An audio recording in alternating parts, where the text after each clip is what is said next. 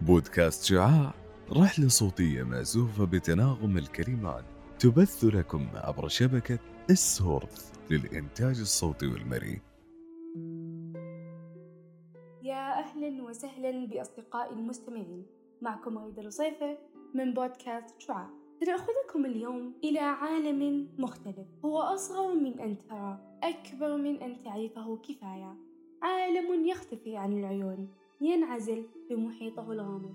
هناك تحت المجهر يسكن عالم آخر. عالم واسع ذو تفاصيل دقيقة.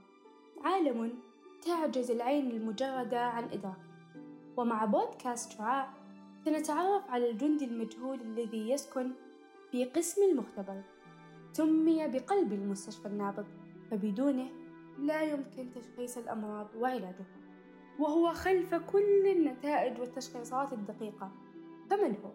هو أخصائي المختبر الملقب بالجندي المجهول فهو يعمل في المختبر ويشخص حالة المريض ويرى تقدم العلاج من دون أن يعلم المريض من هو ولا يستطيع الطبيب العمل من دون رؤية نتائج التحاليل أولا وهنا مع بودكاست شعاع سنأخذك برحلة بأرجاء المستشفى ليتم التعرف على إحدى الأقسام ألا وهو المختبر. والمختبر يا أصدقائي هو من أهم الأقسام في المستشفى التي تسهم بشكل كبير في التشخيص والعلاج والوقاية من الأمراض بالإضافة إلى العمل على تكامل البيانات واكتشاف طرق فحص جديدة.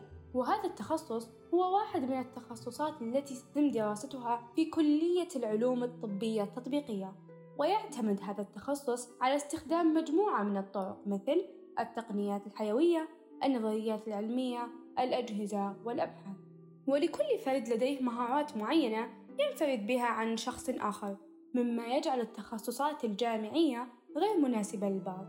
وهنا سيخطر في بالك لأول وهلة ما هي المهارات المطلوبة للتميز منها إدارة وتنظيم الوقت مهارة العمل الجماعي الروح التنافسية التكيف مع الحياة الجامعية وتحديد الأهداف والأولويات التدوين أثناء المحاضرة وبالطبع التحفيز الذاتي.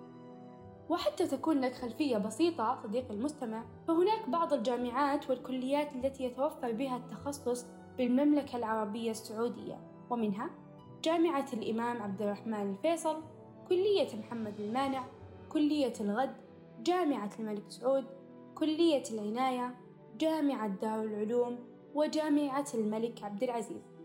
وحتى تكتمل معرفتنا للتخصص لابد بذكر كم عدد سنوات التخصص وما هي أبرز موادة. فسنوات دراسة التخصص تستغرق مدة زمنية مقدارها أربع سنوات. بالإضافة إلى السنة الخامسة وهي سنة التدريب أو كما نطلق عليها سنة الامتياز. ومن أهم المواد هي الأحياء الدقيقة الكيمياء الحيوية أمراض الدم علم المناعة علم الوراثة علم الأنسجة وبنك الدم. وهنا سوف ننير عقلك يا صديقي بمعرفة الإيجابيات لهذا التخصص. فهو تخصص ممتاز جدا لمحبي علم الأحياء.